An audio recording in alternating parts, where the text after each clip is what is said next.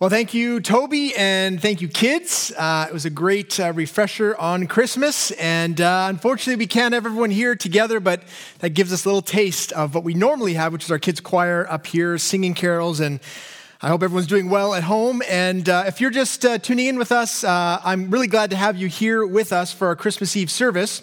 Um, I'm not sure about you, but this Christmas, uh, at least our family, we are watching more Christmas movies uh, than normal.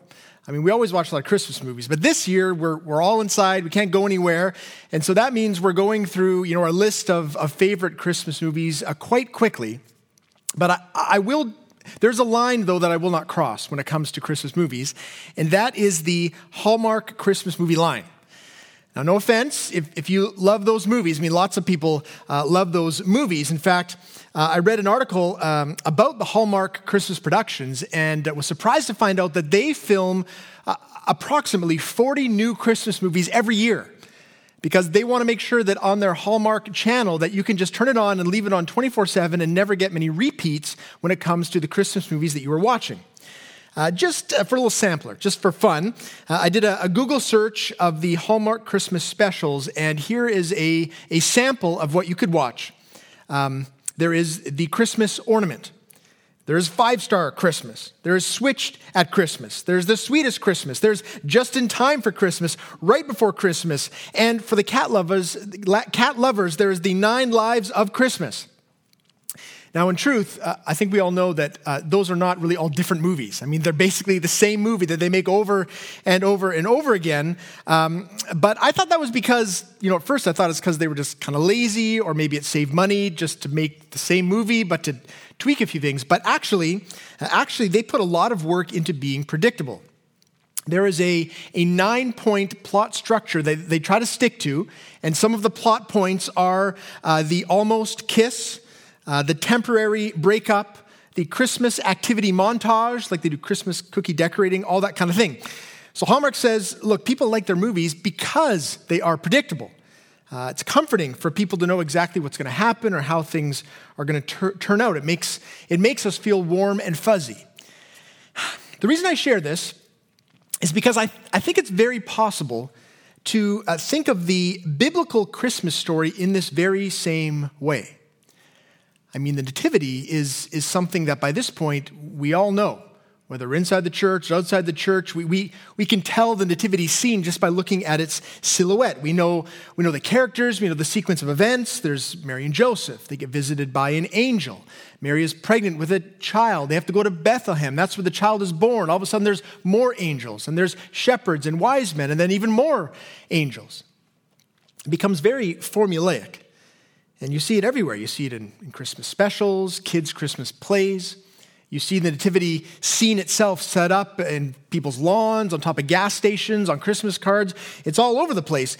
And we all know the story, and, and whether we actually know the meaning behind the story or, or not doesn't really seem to make a difference. It just makes us feel warm and fuzzy to hear the story told.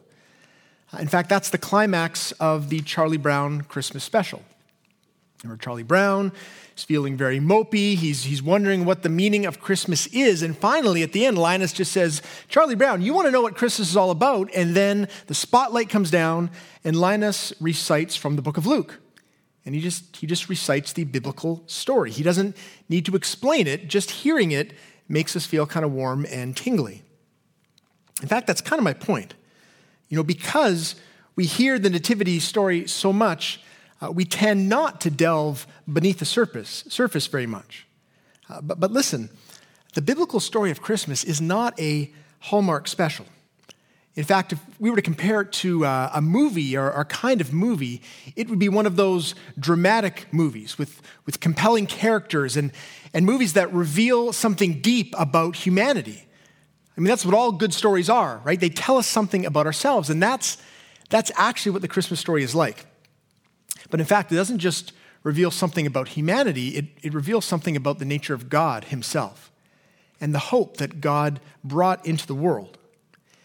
So, to get below uh, the surface of the story, we're going to look more closely at the person, the character at the center of it all, and that's, of course, the child. The child who is born in Bethlehem, born in a manger, the child who is heralded by angels, visited by shepherds worshiped by magi from the east.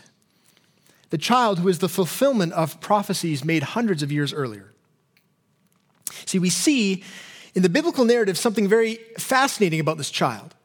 I mean, there's lots of fascinating things, but one of the things that's interesting is that this child is given not one, but two names. And so, what we're going to do is we're going to look into these two names because these names, when we understand uh, what they really mean and what they signify, it draws us nearer to the heart of the Christmas story. So, two names. Here's the first one. Not surprisingly, uh, the first name he's given is Jesus. Uh, Jesus, if you remember, Mary and Joseph are engaged to be married, um, which was a much bigger deal back then than it is today. And Mary was found to be pregnant with a child, which is a much bigger deal back then than it is today.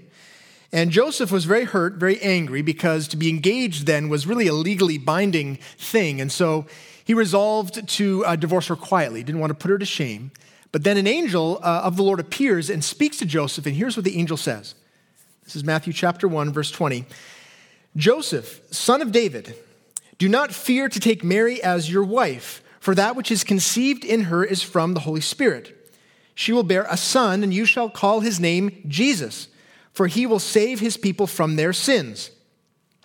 So, what we see here is that this child is given a divinely ordained name because this child has a divinely ordained purpose.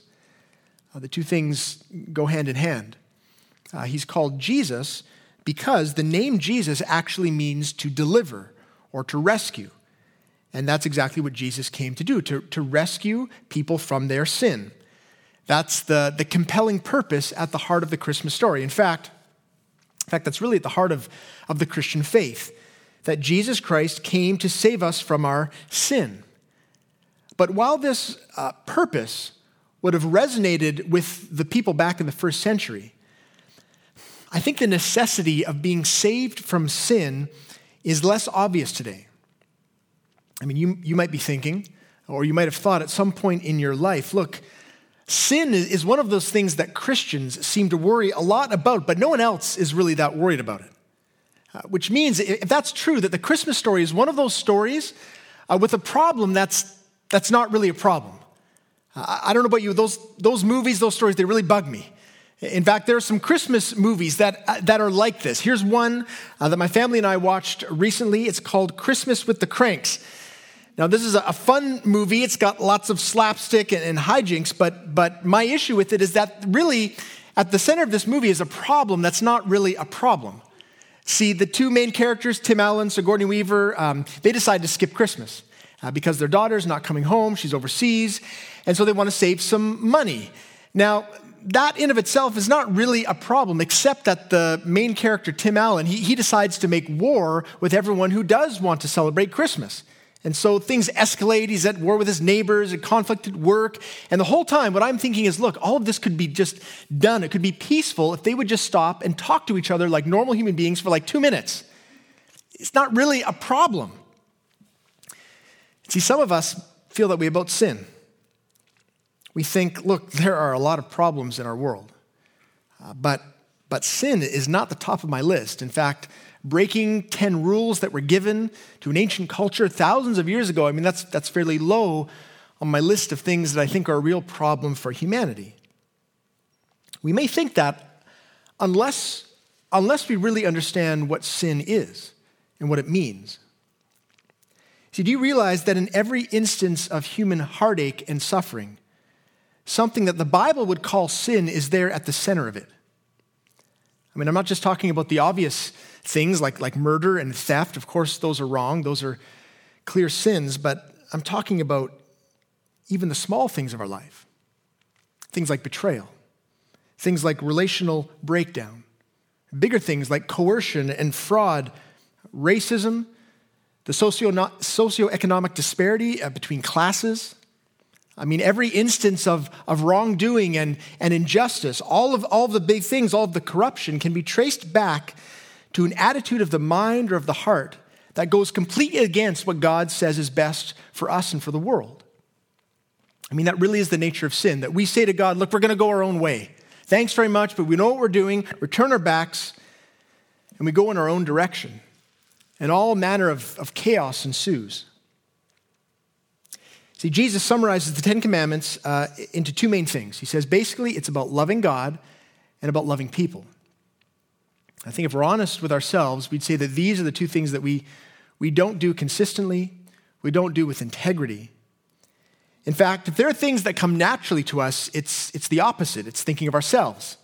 It's putting our own desires first and our own wants first. It's, it's turning a blind eye to the sufferings of others or taking advantage of those who are weaker than us. Now, we know this isn't good. I mean, humanity has spent a lot of time developing uh, ideologies and philosophies, uh, political parties to try to fix all of, the, all of the suffering, all of the injustice in our world. But the thing is, that it doesn't ever work. I mean, I mean not, not for the long term, not, not effectively, not completely. And that's because the problems aren't out there in the world, they're, they're in the hearts of the individuals that make up our society. See, we are the problem. We, I mean, human beings, are, are, are crooked and corrupt and, and full of selfishness and, and pride. I mean, the world is a mess because people make it a mess. Everyone's a mess. I mean, I mean, not you. You're, you're wonderful. I'm wonderful. But everyone else in our life, we would agree, is, is making a mess of things. Well, here's how the Bible explains our problems. James 4 1 to 4 says this What causes quarrels and what causes fights among you? Is it not this, that your passions are at war within you? You desire and do not have, so you murder. You covet and cannot obtain, so you fight and quarrel. James 1 14 and 15 says this But each person is tempted when he is lured and enticed by his own desire. Then desire, when it has conceived, gives birth to sin, and sin, when it is fully grown, brings forth death. That's the eventual, ultimate consequence of sin, death itself. See, sin isn't a problem, it's the problem, the cause of all of the problems. And really, that's, that's the issue. I mean, if you think of um, the challenge that doctors face, uh, the, the, issue that they need to figure out every time someone comes in with a, with a problem, with aches, with pains, with discomfort, is, is what is the root cause? I mean, there could be lots of, lots of issues, but there's no point treating a symptom. They need to get to the root issue. There's no point just managing pain if you don't deal with what's causing the pain. In fact, good doctors will put their patients through more pain and more discomfort so they can get to the root of the issue. That's what chemotherapy is all about. It's, it causes more suffering, but it deals with the cancer that is plaguing the body. See, listen, there are a lot of problems in our world. But if we don't get to the root cause, then none of us have any hope. This is why we can't just see the Christmas story as a Hallmark special. Because it's not, it's not just about the nativity, it's not just designed to make us feel warm and, and fuzzy. It's about God bringing hope and healing to the deepest problem of humanity. And the most amazing thing about this hope that God brings is how he brings it. Because he, he brings it himself. And this gets us to the second name of the child. The child is not just called Jesus, who will save his people from their sin, but secondly, the child is named Emmanuel. Let's look at it here in the story Matthew 1 22 to 23.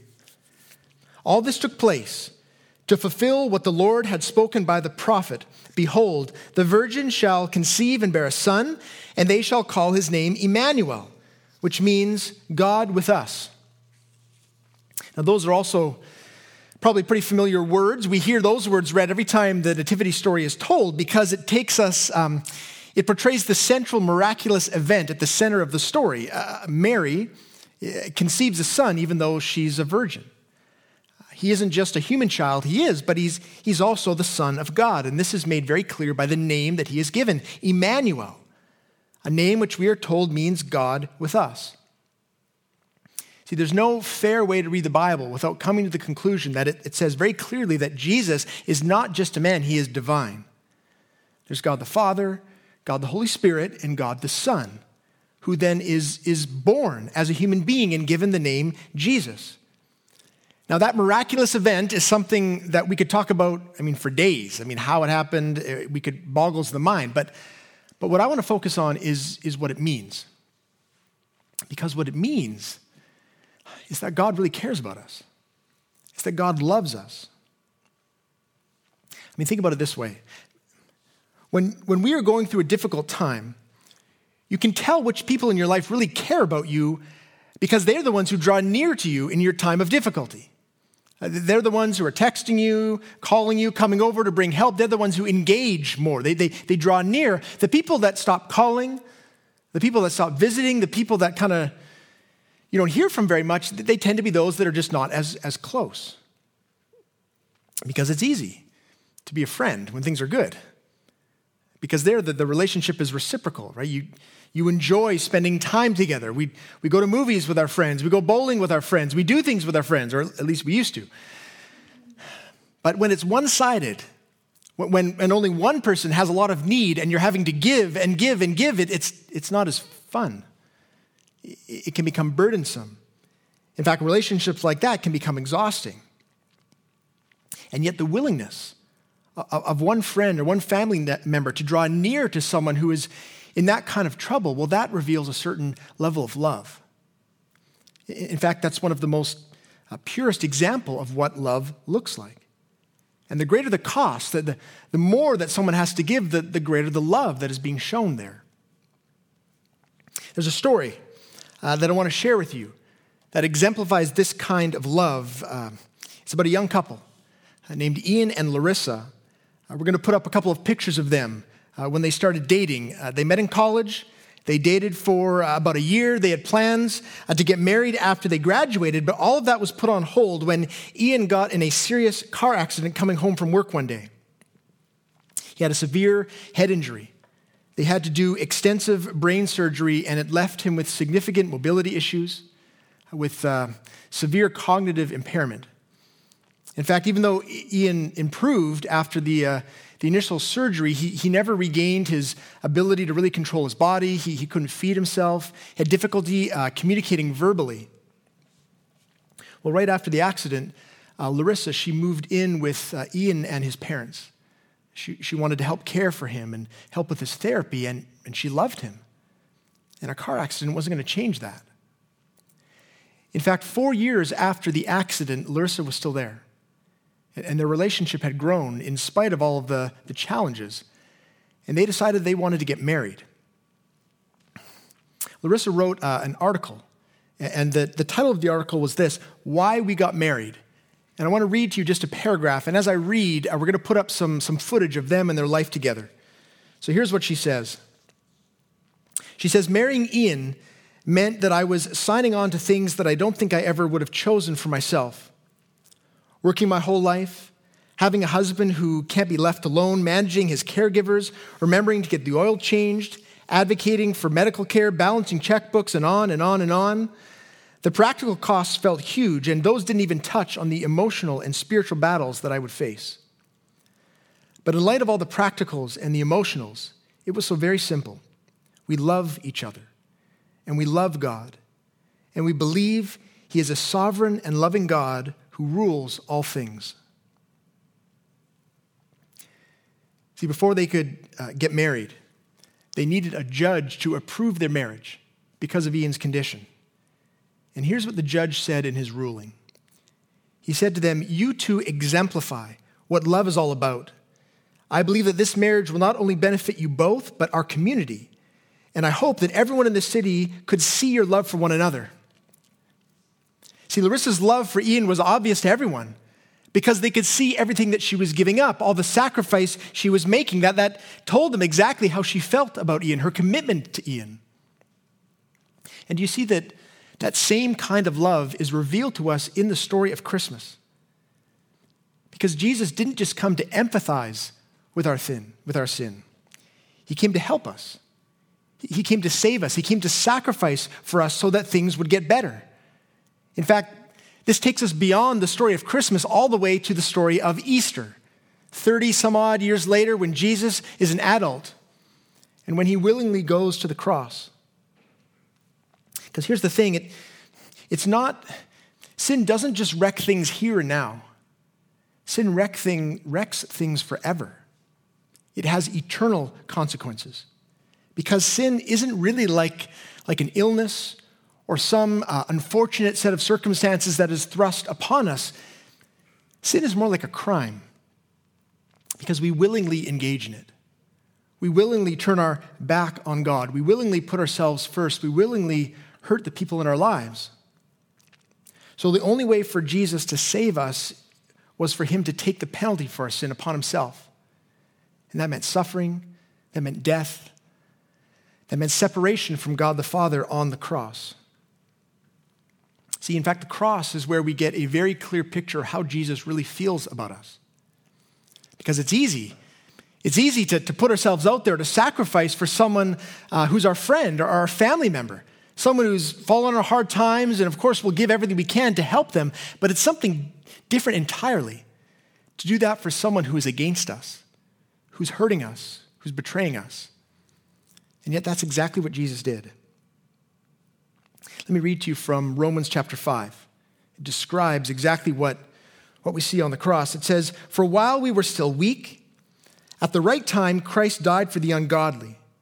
For one will scarcely die for a righteous person, though perhaps for a good person one would dare even to die. But God shows his love for us in that while we were still sinners, Christ died for us. Look, I'm not sure what kind of a Christmas season you're having so far. My guess, my guess is that it's filled with extra troubles this year, extra difficulties, extra disappointments. But if you're tempted to believe that no one knows the, the challenges that you're going through, and that no one really cares about it, what we see in the Christmas story is that that's just not true.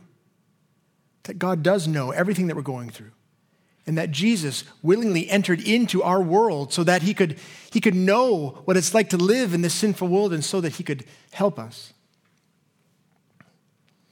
And if we're tempted to think, with everything that's been going on, that, that God has kind of dropped the ball this year, that for 2020 it seems like God has taken his hands off the wheel, well, that isn't true either. I mean, 2,000 years ago, a child was born to a virgin, and his names, his names were Jesus and Emmanuel. And in those names, we know everything there is to know about the depth of God's love and the extent of his willingness to help us. I mean, God did not stay distant back then, and he's not distant today. God didn't leave us to fend for ourselves back then, and he, he hasn't left us on our own today. See, Jesus came and he died and he rose again. And as he was going back up to heaven, he promised that he would be with us. And he promised that for everyone who had faith in him, he would bring life and he would bring hope and he would bring peace. In fact, in the verse, when it talks about the child being named Jesus, it says that, that he would come to save his people from their sins. That doesn't mean that there's just a segment of people out there, a race, a nationality that are his. What it means is all those who call on his name all those who follow him, all those who recognize our sin and say we need help and come to him in faith, we are his people. We are the ones that he will help and save. See, the story of Christmas, it's the story of humanity. The hope of Christmas is the hope, the thing that each one of us needs to be rescued, to be loved, to be helped, not just in the hardships of the world, but most importantly, to be saved from our, our very selves. So, the story of Christmas is not a superficial Hallmark story. It, it's not even a, a fictional sort of holiday special. It is a true story, an ongoing story of the way in which God has entered into the world, the way in which He's, he's come to help all of humanity, and the promises He's brought through a child named Jesus, named Emmanuel, who came out of love for us to help us and to bring us closer to Himself. So, look, I'm going to I'm going to close in prayer for us, and then we're going to sing one more carol. So, join with me in prayer. Lord Jesus, I'm thankful for the story of Christmas, the story of your birth, of your entrance into this world. Lord Jesus, I pray for everyone who's watching. Lord, I pray that you would visit them this Christmas, bring them hope, bring them peace, bring them what they need in the midst of their trials. And Lord Jesus, I pray most of all that there would be faith that grows in each heart so that we would know that in the difficulties of this life, in the difficulties of the life to come, that, that we do have hope, that we can be near to you because our sins have been dealt with and because your love and your grace is changing us from the inside out. I pray all this in Jesus' name, amen.